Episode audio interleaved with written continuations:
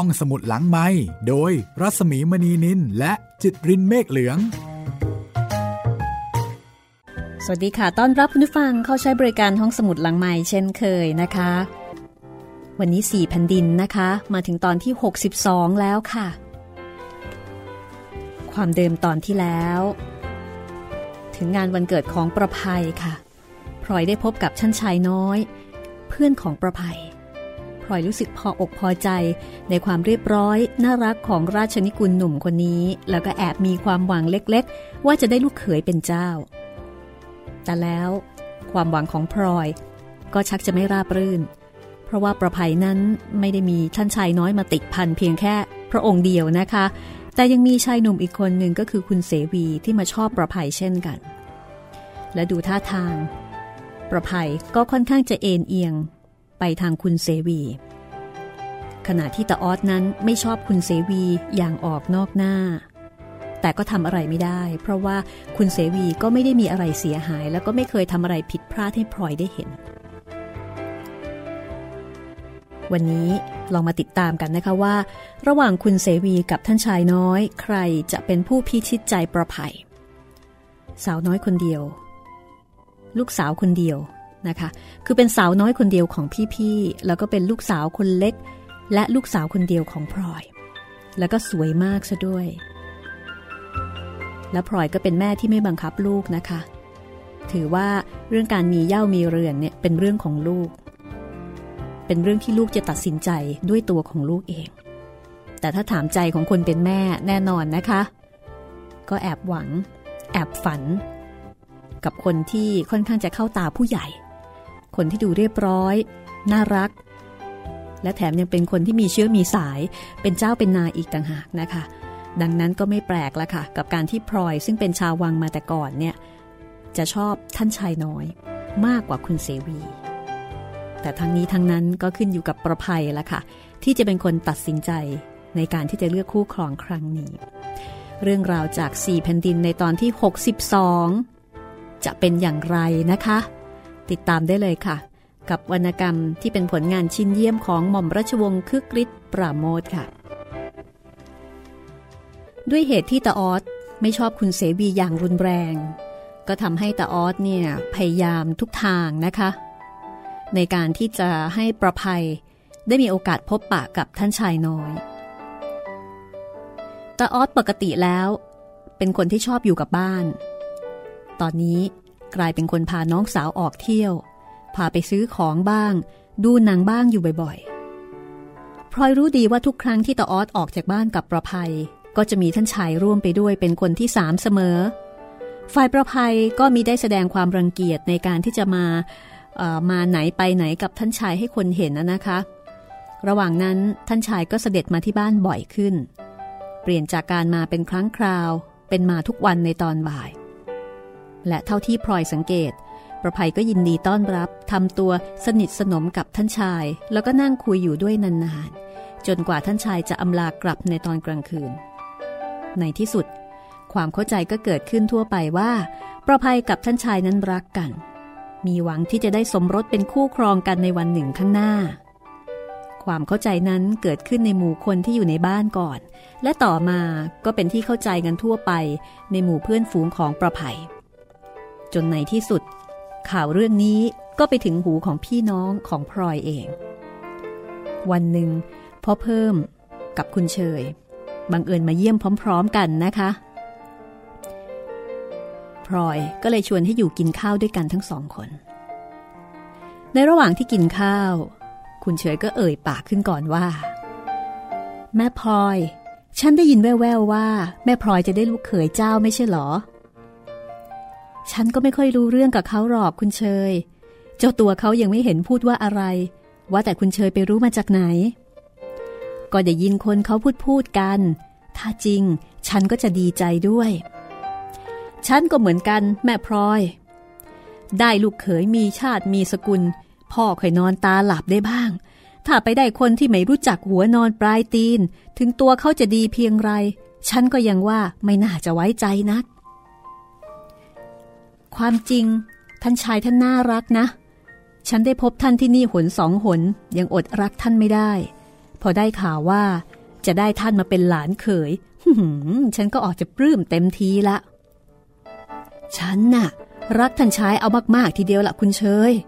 ท่านดีพร้อม ทั้งรูปสมบัติ อายุสกุลรุนชาติ หรือถ้าจะพูดเรื่องเงินเงินทองทอง ฉันก็ว่าท่านไม่จนนา เพราะเสด็จพ่อของท่านเนี่ย ก็ทรงให้ไว้พอดูอยู่ คิดดูทางไหนก็ดีทั้งนั้น แม่พลอยว่าอย่างไงล่ะ ถ้าจะพูดกันด้วยใจจริง ฉันก็รักท่านชายมากเหมือนกัน จนใครๆเขาพากันว่า ฉันน่ะหลงท่านชาย ยิ่งกว่าใครทั้งหมดในบ้านนี้ แต่ขนั้นละ่ะ เรื่องนี้ก็คงจะต้องแล้วแต่ใจเจ้าตัวเขาฉันก็ยังไม่เห็นเขาพูดว่าอะไรให้แน่นอนออกมานะ แต่เท่าที่ฉันดูด้วยตาก็เห็นว่าสนิทสนมกันดี แต่ถึงเวลาเข้า ใครจะไปรู้ ประภัยเขาก็เคยบอกฉันแต่เพียงว่าเขาจะขอรอดูไปก่อน เด็กสมัยนี้เขาก็แปลก จะมีเย่ามีเรือน เขาก็ดูของเขาเอง สมัยเมื่อเรายังเป็นหนุ่มเป็นสาวก็ต้องให้พ่อแม่หาให้ ไม่ได้หาเอาอย่างเดียวนี้ คุณเฉยได้ฟังพ่อเพิ่มพูดเช่นนั้นก็บอกว่า ฉันละขวางคุณหลวงเสียจริง ๆ ทีเดียว เฮ้อช่างปั่นหน้าพูดออกมาได้ ว่ารุ่นเราเนี่ยพ่อแม่หาให้ ฉันเห็นคนที่ผู้ใหญ่จัดให้จริง ๆ โดยเจ้าตัวเขาไม่เกี่ยวข้อง ก็มีแม่พลอยคนเดียวเท่านั้น ของคุณหลวง คุณหลวงก็หาเอาเอง ไม่เห็นจะมีผู้ใหญ่ที่ไหนไปจัดให้พอเพิ่มร้องอะทำท่าจะขัดคอ คุณเชยก็รีบพูดสวนควันขึ้นทันทีว่า ไม่ต้องอะละ ฉันรู้หรอก ว่าคุณหลวงจะพูดว่าอะไร ฉันเองก็หนีตามหลวงโอสถไปใช่ไหมล่ะ ฉันก็กำลังจะอยากพูดอย่างนั้นเหมือนกัน ไม่ได้มาอวดตัวว่าตัววิเศษอะไรนักหรอก แต่จนเดี๋ยวนี้ก็ยังอยู่ด้วยกันอย่างสบายคำน้อยก็ไม่เคยพูดให้แสลงใจกัน ฉันจึงว่าแม่พลอยเขาคิดถูก ที่ปล่อยให้ลูกเขาคิดเอาเองไม่เข้าไปยุ่ง คุณหลวงกับคุณเชยนี่ พอได้คุยกันทีไร เป็นต้องมีเรื่องทะเลาะกันทุกที กี่สิบปีมาแล้ว ก็ยังเป็นอยู่อย่างนั้น ก็คุณหลวงชอบพูดขวางหูฉันทุกทีนี่ แม่พลอย ฉันจะไปทนทานอะไรไหว แน่ ดูคุณเชยสิ อยู่ๆก็ลุกขึ้นมาอารวาททะเลาะกับฉันก่อน แล้วก็มาหาว่าฉันพูดขวางหู ชอบเล่นลังแกฉันอย่างนี้แหละ ตั้งแต่เด็กมาจนแก่แล้วก็ยังไม่เลิกสักที พี่น้องสามคนหัวเราะขบขันตัวเอง ที่ต่างก็ไม่ทิ้งนิสัยเดิมนะคะ แต่คำพูดของคุณเชยก็ดีของพ่อเพิ่มก็ดี ยิ่งทำให้พลอยแน่ใจยิ่งขึ้นไปอีก ว่าท่านชายนั้นเป็นบุคคลที่เหมาะสมกับประภัยมากที่สุด ประภัยยังคงติดต่อกับท่านชายน้อยอยู่เรื่อยๆ ในช่วง4ี่ห้าเดือนที่ผ่านไป การติดต่อของประภัยและความสนิทสนมที่เห็นได้ชัด ก็ยิ่งทำให้พลอยมีความหวังมากขึ้น ในระหว่างนั้น ข้างฝ่ายคุณเสวีก็ยังคงไปมาหาสู่ที่บ้านบ้างเหมือนกัน แต่ก็ไม่ได้บ่อย เท่ากับท่านชายน้อยตาออสซึ่งพลอยรู้ว่าเป็นฝ่ายสนับสนุนท่านชายน้อยอย่างสุดฝีมือนั้น ก็ดูจะเบาใจลงไปมาก เมื่อเห็นว่าน้องสาวยินดีที่จะพบปะกับท่านชายน้อยทุกครั้ง ฉะนั้นในระยะนี้เมื่อคุณเสวีมาที่บ้าน ถึงแม้พลอยจะรู้ดีว่าตาออสไม่ชอบคุณเสวี แต่ตาออสก็มีได้แสดงความรังเกียจ หรือว่ารำคาญดังแต่ก่อน โดยเหตุต่างๆนี้เองพลอยจึงรู้สึกแปลกใจ แล้วก็สะดุ้งจนตัวแทบลอย เมื่อตาอั้นมาพบ แล้วก็พูดขึ้นในวันหนึ่งว่า คุณแม่ คุณเสวีเขาให้มาทาบทามว่า ถ้าเขาจะมาขอประภัย คุณแม่จะขัดข้องหรือไม่ ถ้าไม่ขัดข้อง เขาจะได้ส่งผู้ใหญ่มาจัดการ คุณเสวีพลอยพูดทวนคำแล้วก็รู้สึกหน้ามืดเหมือนกับจะเป็นลม คุณเสวีจะมาขอประภัย เดี๋ยวก่อนอั้น ขอให้แม่หยุดหายใจประเดี๋ยว แม่ไม่รู้เรื่องนี้มาก่อนเลย แต่อั้นบอกว่า เขาบอกผมไว้นานแล้วล่ะว่าเขาชอบประภัยมาก ตั้งแต่เขาเริ่มไปมาหาสู่ ผมก็เห็นว่าเขาเป็นคนดี แต่ก่อนก็เป็นเพื่อนที่ชอบพอกันมา แต่เดี๋ยวนี้ถ้าจะว่าไป เขาก็เป็นนาย ผมก็เลยไม่ขัดข้อง แนะนำให้เขารู้จักประภัย แล้วก็อนุญาตให้ไปมาที่บ้านนี้ได้ เขาเป็นคนดีเรียบร้อยอย่างไร คุณแม่ก็เห็นอยู่แล้ว คุณเสวีนี่ ลูกเต้าเหล่าใคร แม่ยังไม่รู้เลย พ่อเขาเป็นพ่อค้าร่ำรวยอยู่แถวสี่พระยา แต่เดี๋ยวนี้ตายไปแล้ว เหลือแต่แม่ ก็นั่นแหละพ่อเขาชื่อเสียงเรียงไร อันต้องบอกให้แม่รู้บ้าง จะได้รู้สกุลรุนชาติเขาไว้ก่อน พอถามถึงเรื่องพ่อแม่ตาอันก็กลืนน้ำลาย ก่อนจะบอกว่า เออพ่อเขาชื่อในหงแซ่ต้าแม่เขาชื่อศิลแต่เดี๋ยวนี้คุณเสวีเขาใช้นามสกุลว่าเตชะศิลลูกเจ๊ก พลอยหลุดปากพูดออกไป แล้วก็รู้ตัวว่าพูดผิด แต่อันทำสีหน้าว่ารำคาญ ก่อนจะบอกว่า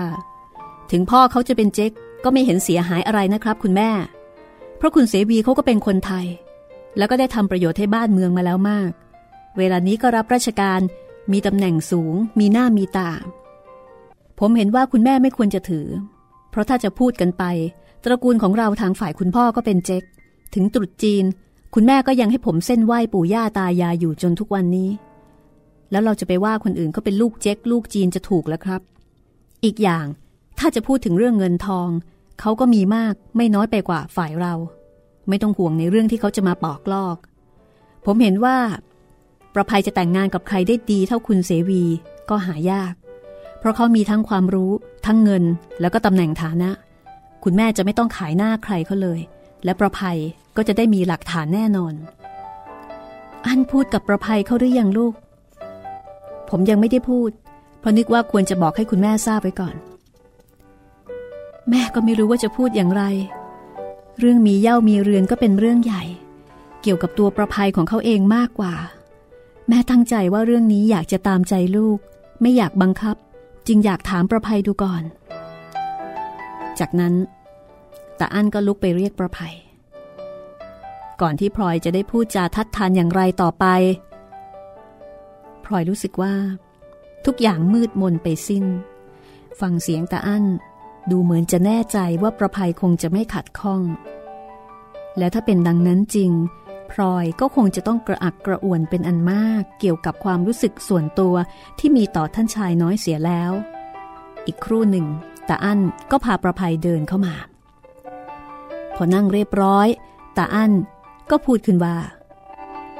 คุณแม่ลองถามเจ้าตัวเขาเองดูก็แล้วกันนะครับ ประภัย พี่อั้นเขาบอกแม่ว่า คุณเสบีเขาจะส่งผู้ใหญ่มาสู่ขอประภัย แม่เองก็ไม่รู้จะตัดสินใจอย่างไรถูก แต่ประภัยก็รู้จักคุณเสวีเขาดีอยู่แล้ว ดีกว่าแม่ซะอีก แม่จึงอยากถามประภัยดูว่า ประภัยจะว่าอย่างไร ประภัยรีบก้มหน้าลงดูกระดาน เลือดฉีดขึ้นบนใบหน้าสีแดงระเรื่อทำให้พลอยอดนึกไม่ได้ว่า ประภัยในตอนสาวนี้ ดูจะสวยกว่ายายแล้วก็สวยกว่าแม่ ประภัยก้มหน้านิ่ง แล้วก็พูดเบาๆว่า สุดแล้วแต่คุณแม่และพี่อั้นจะเห็นสมควร ลูกเองไม่ขัดข้อง เพราะสำหรับคุณเสวีนั้น ลูกเห็นว่า เขาก็เป็นคนที่ดีที่สุดคนหนึ่ง อ้าว แล้วท่านชายน้อยจะว่าอย่างไร พลอยร้องขึ้นโดยไม่รู้ตัวไพชอบกับท่านชายน้อยอย่างเพื่อน ความจริง ท่านชายน้อยก็ดีทุกอย่าง แต่ไพเห็นว่าเป็นเด็กไป ถ้าไพแต่งงานไพอยากแต่งงานกับคนที่เป็นผู้ใหญ่ คนคนนั้นจะต้องมีความรู้แล้วก็ฉลาดพอที่จะนำชีวิตของไพได้ แม่ก็เห็นว่า ท่านชายดีทุกอย่าง ดีทั้งรูปสมบัติ คุณสมบัติ จะว่าถึงอายุอานาม ก็ไม่แก่จนเกินไป ถ้าจะเป็นผู้ใหญ่ก็เป็นผู้ใหญ่พอตัว ฉลาดก็เท่านั้น นิสัยใจคอ กิริยามารยาทก็เรียบร้อย ประภัยคิดดีแล้วเหรอลูก ประภัยนั่งก้มหน้านิ่ง ไม่ปริปากพูด แต่ตาอั้นเป็นคนตอบแทนขึ้นว่า ลูกเอง ก็ชอบท่านน้อยมานาน อะไรอะไรของท่านก็ดีหมด แต่มีเสียอยู่อย่างเดียว อะไรอั้น เสียอยู่อย่างเดียวที่ท่านเป็นเจ้า แต่อั้นตอบเรียบๆก่อนจะอธิบายต่อว่า สมัยนี้คุณแม่ก็รู้ว่าเจ้านายมีฐานะอย่างไร ถ้าได้เจ้ามาเป็นญาติ เราก็อาจลำบาก เพราะอาจจะถูกสงสัยบ้าง ถูกเข้าใจผิดบ้างสำหรับตัวคุณแม่เอง อาจไม่เป็นไรนะัก แต่สำหรับตัวลูกและประภัยนั้นจะทำตัวยากที่สุดไผ่ก็คิดอย่างนั้นเหมือนกันค่ะ ประภัยพูดสนับสนุนพี่ชาย ในที่สุด ความหวังความต้องการของพลอย ก็อันตรธานไปเพราะการเมือง หรือความรู้สึกเหตุผลทางการเมือง ซึ่งยังเข้ามาเกี่ยวข้องกับชีวิตส่วนตัว ความปรารถนาส่วนตัวอยู่เรื่อยๆพลอยรู้ดีว่า ถ้าปัญหาที่ประภัยต้องเลือกสามีนี้ เกิดขึ้นเมื่อสักสี่ห้าปีมาแล้ว ท่านชายน้อยอาจจะเป็นบุคคลที่สมควรที่สุด แต่ตอนนี้ท่านชายน้อยกลับต้องพ่ายแพ้คุณเสวี เพราะเหตุผลอันเดียวที่ท่านชายเป็นเจ้า จึงไม่มีใครนิยม แต่คุณเสวีเป็นคนธรรมดา และมีตำแหน่งฐานะสูงทั้งในทางราชการและการเมือง ส่วนชาติสกุล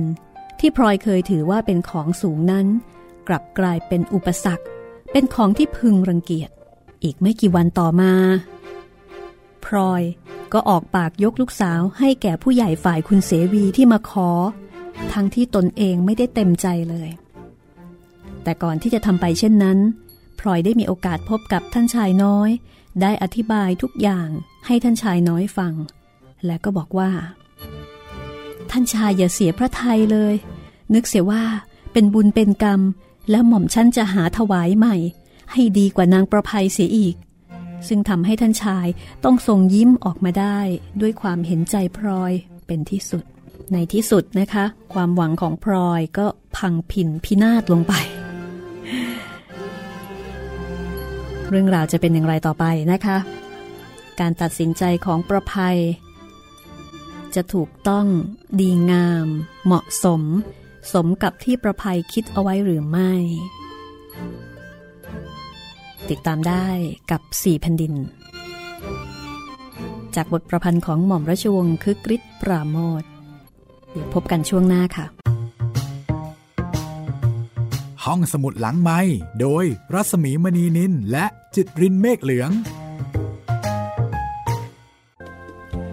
มาถึงช่วงที่สองนะคะ ของห้องสมุดหลังใหม่ตอนที่ 62 ของ 4 แผ่นดินค่ะ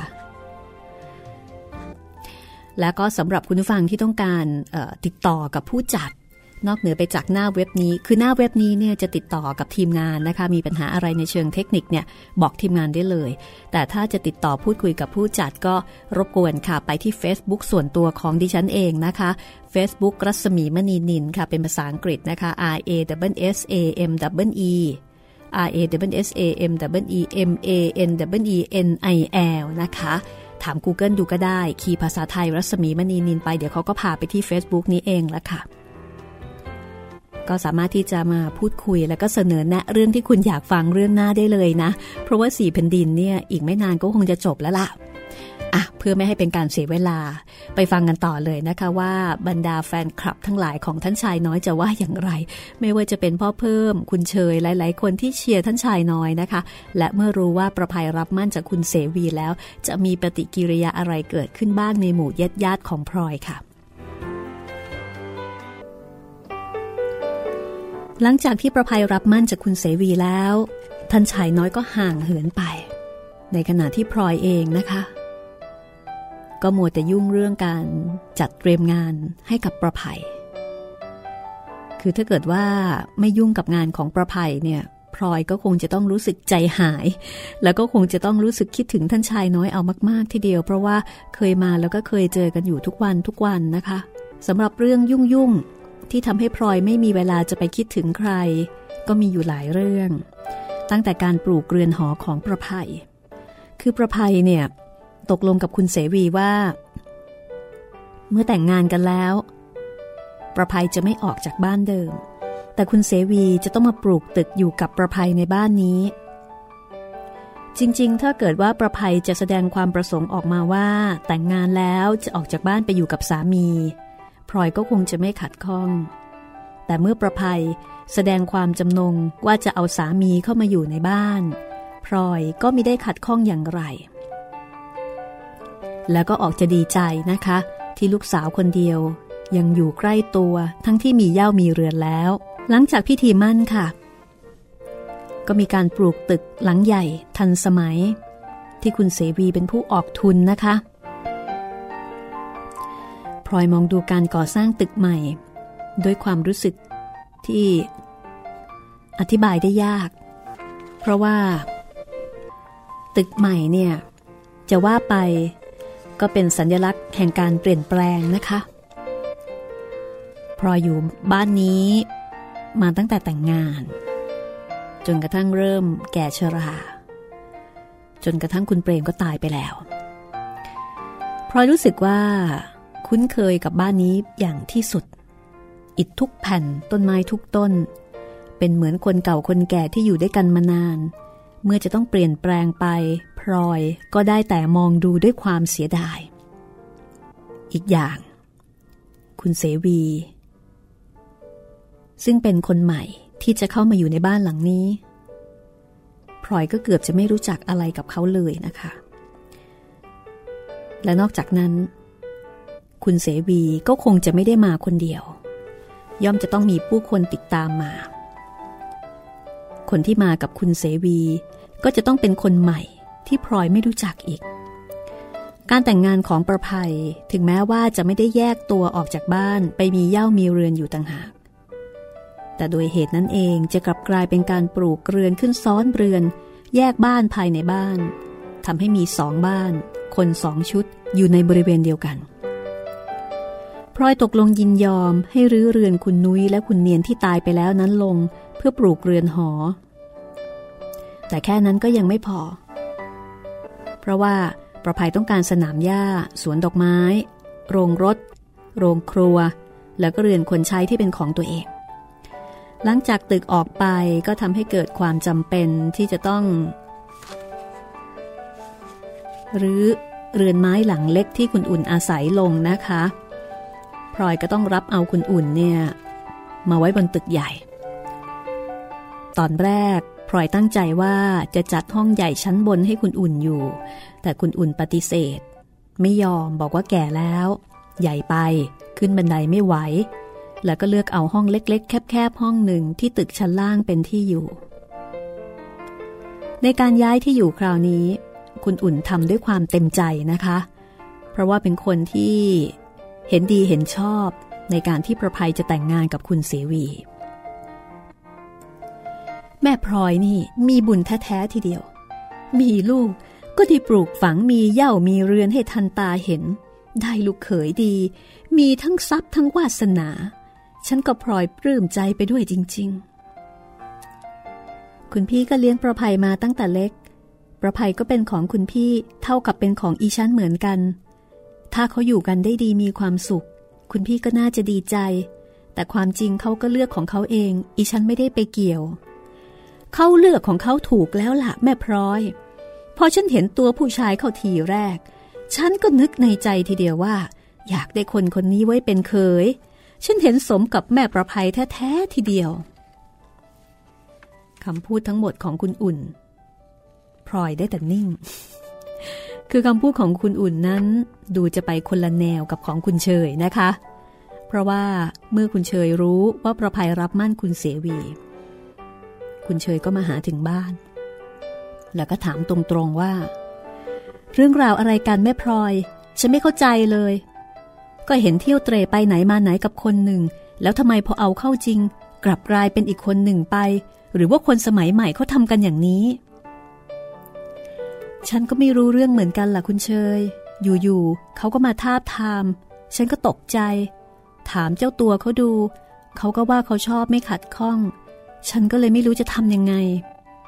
แม่พลอยคิดดีแล้วหรอ หัวนอนปลายตีนเขาอยู่ที่ไหนเราก็ไม่รู้จัก ประภัยนั้นก็เป็นลูกของแม่พลอย ถ้าแม่พลอยพูดจาให้จริง ๆ เขาก็คงจะเชื่อ คุณเฉยก็รู้ว่า ฉันตามใจลูกในเรื่องอย่างนี้ นั่นละแม่พลอย บางทีถ้าเราตามใจลูกจนเลยเถิดไป ลูกเราเองอาจต้องลำบากก็ได้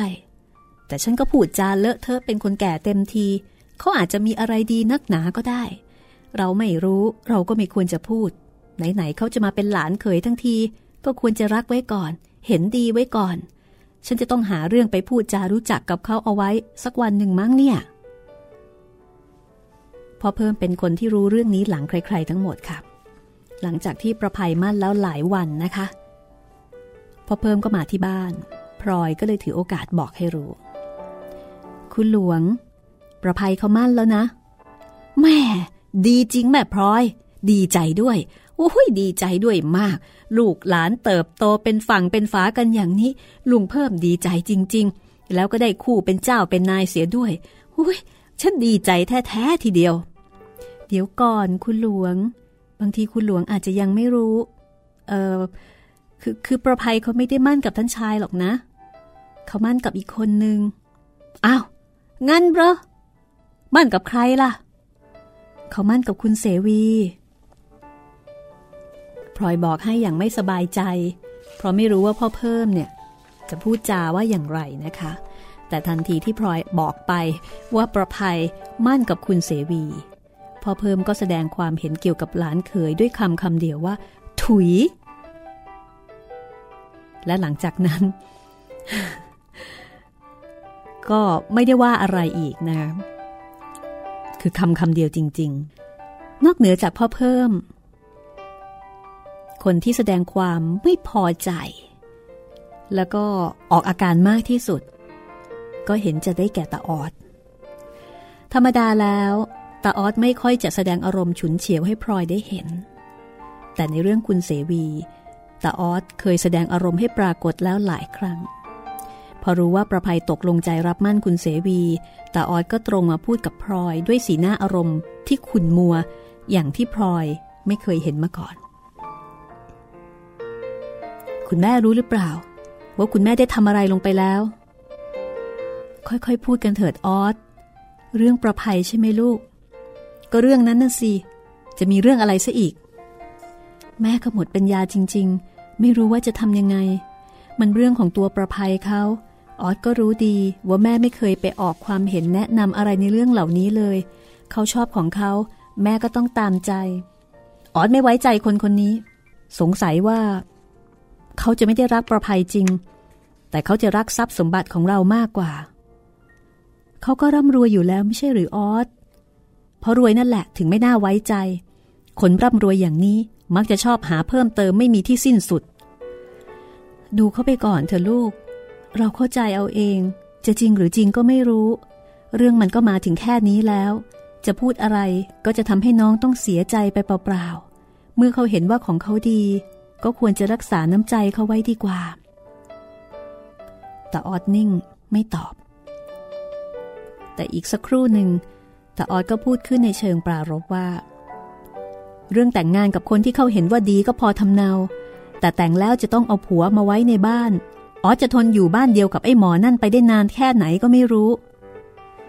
ออดก็พูดจาตัดรอนไปเสียทุกทาง ถ้าออดไม่เห็นกับใคร ก็น่าจะเห็นกับแม่บ้าง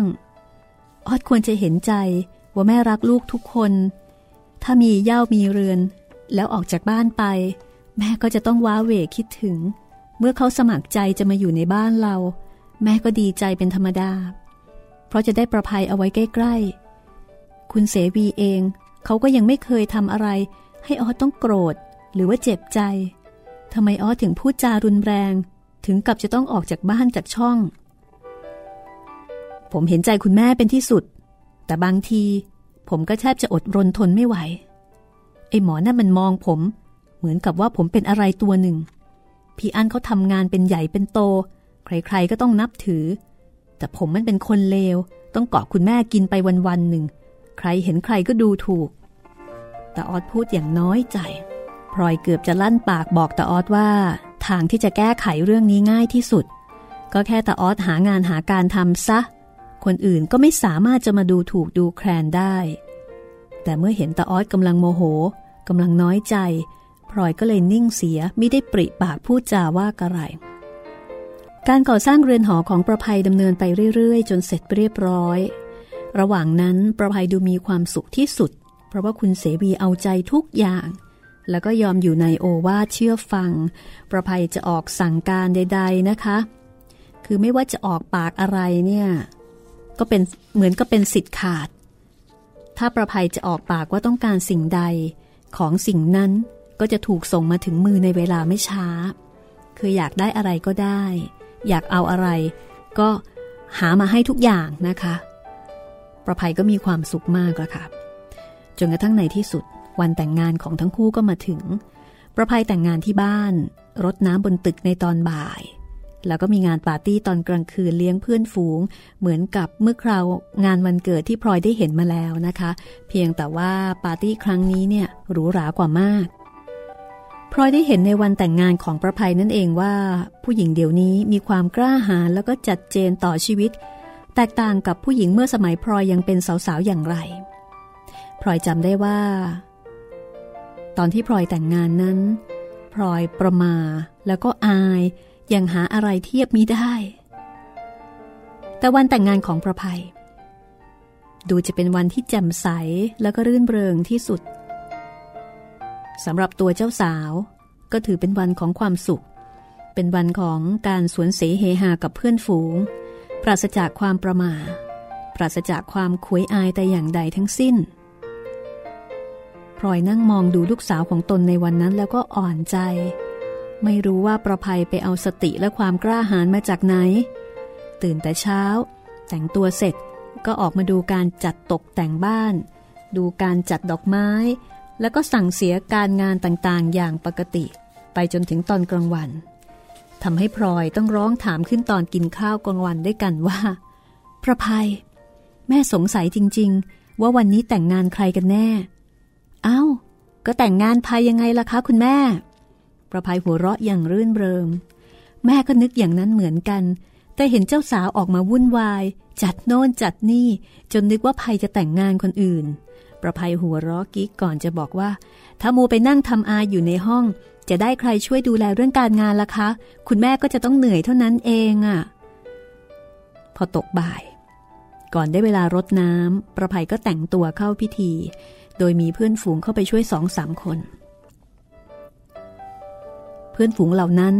ประภัยก็บอกว่าไปเกณฑ์มาสำหรับเป็นเพื่อนเจ้าสาว แต่เพื่อนเจ้าสาวทุกคนตลอดจนตัวเจ้าสาวเอง ก็ดูเป็นงานเป็นการนะคะคือคือดูรู้งานไม่มีร่องรอยของความประมาทตื่นเต้นทำให้พลอยรู้สึก ทั้งนับถือทั้งแปลกใจเราคนกันไปพลอยรีบแต่งตัวเสร็จก่อนประภัย แล้วก็เข้าไปในห้องที่ลูกสาวกำลังแต่งตัวอยู่ เข้าไปนั่งสักครู่ก็รู้ตัวว่า ไม่มีหน้าที่อย่างใดจะต้องทำคือไม่รู้จะทำอะไรวางตัวไม่ถูก วันนั้นแขกเรือที่มารดน้ำมีมากจนพลอยประหลาดใจ มีมากจนไม่รู้ว่าใครเป็นใคร จริง ๆ แล้วทางญาติของพลอยและคุณเปรม ก็มีอยู่ไม่กี่คน จะว่าคนที่มาทั้งหมดเป็นญาติของคุณเสวีก็เหลือเชื่อพลอยได้รับคำอธิบายจากตาอั้นว่า คนที่มานั้นล้วนแล้วแต่เป็นที่เคารพนับถือของคุณเสวีแล้วก็ของตาอั้นเอง คนที่มีชื่อเสียงและมีความสำคัญในราชการแผ่นดินก็มีอยู่หลายท่านตาอั้นมานั่งข้างๆพลอย แล้วก็กระซิบให้ดูคนโน้นบ้างคนนี้บ้างที่ตาอั้นเห็นว่าเป็นคนสำคัญพลอยมองดูคนใหญ่คนโตที่ตะอั้นชี้ให้ดูแล้วก็แปลกใจ เพราะว่าดูไปแล้วก็เป็นคนขนาดน้อง หรือว่าขนาดลูกหลานของพลอยไปเกือบหมด คือพูดง่าย ๆว่าไม่ค่อยมีผู้หลักผู้ใหญ่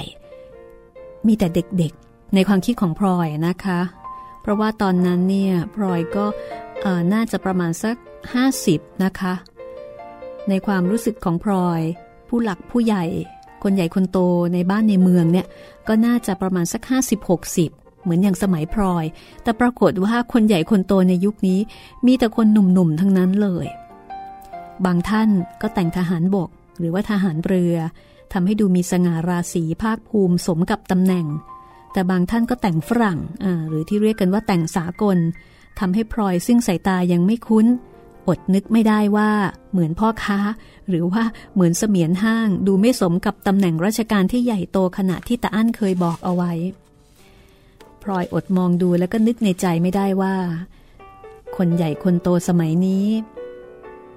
คือกิริยาท่าทางเนี่ย ดูยังจะขาดความน่าเกรงขาม แล้วก็ดูเป็นหนุ่ม ไม่เหมือนกับคนใหญ่คนโตสมัยก่อนที่พลอยรู้จัก การเลือกที่นั่ง ตลอดจนกิริยาท่าทางของท่านเหล่านี้ เวลาออกการออกงาน ก็ดูจะต้องระมัดระวังตัวอยู่มาก เป็นต้นว่าการเลือกที่นั่ง ก็จะจับกลุ่ม อยู่เฉพาะพวกเดียวนะคะ ไม่ปะปนกับใคร แล้วก็ไม่นั่งในที่สูงสูงจนเกินไป เพราะบางที จะกลัวถูกกล่าวหาว่าไว้ยศ ขณะเดียวกันก็ไม่นั่งให้ต่ำจนเกินไป เพราะกลัวว่าคนจะดูถูก พลอยดูคนใหญ่คนโตสมัยนี้แล้วก็เข้าใจว่าท่านเหล่านี้ตกอยู่ในฐานะลำบาก เพราะว่าได้เดินทางมาถึงฐานะอันสูงนั้นโดยรวดเร็วเกินไป การปฏิบัติตนจึงออกจะยาก และไม่ว่าจะไปปรากฏกายที่ไหน ตาทุกคู่ก็จะคอยจับจ้องมองอยู่ เป็นตาเดียวกัน อันนี้ก็เนื่องมาจากเหตุการณ์เปลี่ยนแปลงการปกครองนะคะที่ทำให้คนใหญ่คนโตในยุคนั้นเนี่ย มีแต่คนหนุ่มๆ ที่เป็นใหญ่เป็นโต อันเนื่องมาจากการปฏิวัติเปลี่ยนแปลงการปกครอง เพราะฉะนั้นไปไหนมาไหนเนี่ย ก็วางตัวลำบากละค่ะ และนี่ก็คือสี่พันดินตอนที่ 62 นะคะ เป็นตอนที่มีทั้งคนสมหวัง มีความสุข แล้วก็มีทั้งคนผิดหวัง ค่อนไป ในทางมีความทุกข์เรื่องราวจะเป็นอย่างไรต่อไปนะคะ โดยเฉพาะชีวิตคู่ของคุณเสวี แล้วก็ประภัยแต่ออสซึ่งพลอยรู้สึกว่าเป็นคนมองคนเก่ง คราวนี้จะมองผิดหรือไม่ ก็ต้องคอยติดตามกันต่อไปละค่ะ กับสี่แผ่นดินจากบทประพันธ์ของหม่อมราชวงศ์คึกฤทธิ์ปราโมทนะคะ ต้องบอกว่าเป็นวรรณกรรมเล่มเดียวเลยที่ดิฉันนำมาเล่าในรายการห้องสมุดหลังไม้แล้วก็แทบจะไม่ได้ตัดไม่ได้ปรับอะไรเลยนะคะ ไม่ไม่อยากตัดเลยอะ่ะเพราะรู้สึกว่าสำคัญไปหมดสำคัญไปหมดทุกย่อหน้า เพราะว่าเหตุการณ์ทั้งหลายในเรื่องนี้มาจากเหตุการณ์จริงนะคะ มีเพียงแค่การสมมุติตัวละครขึ้นมา เพื่อที่จะดำเนินเรื่องราวเท่านั้นเอง เพราะฉะนั้นกับการอธิบายเรื่องราวเหตุการณ์ต่างๆ ก็ถือได้ว่าเป็นความรู้เหมือนกับเป็นการอ่านประวัติศาสตร์ ผ่านชีวิตของพลอย ด้วยเหตุนี้ล่ะค่ะ จึงแทบไม่อยากจะตัดตอนไหนเลย ไม่ว่ากันนะคะ ฟังกันแบบเต็มๆไปเลย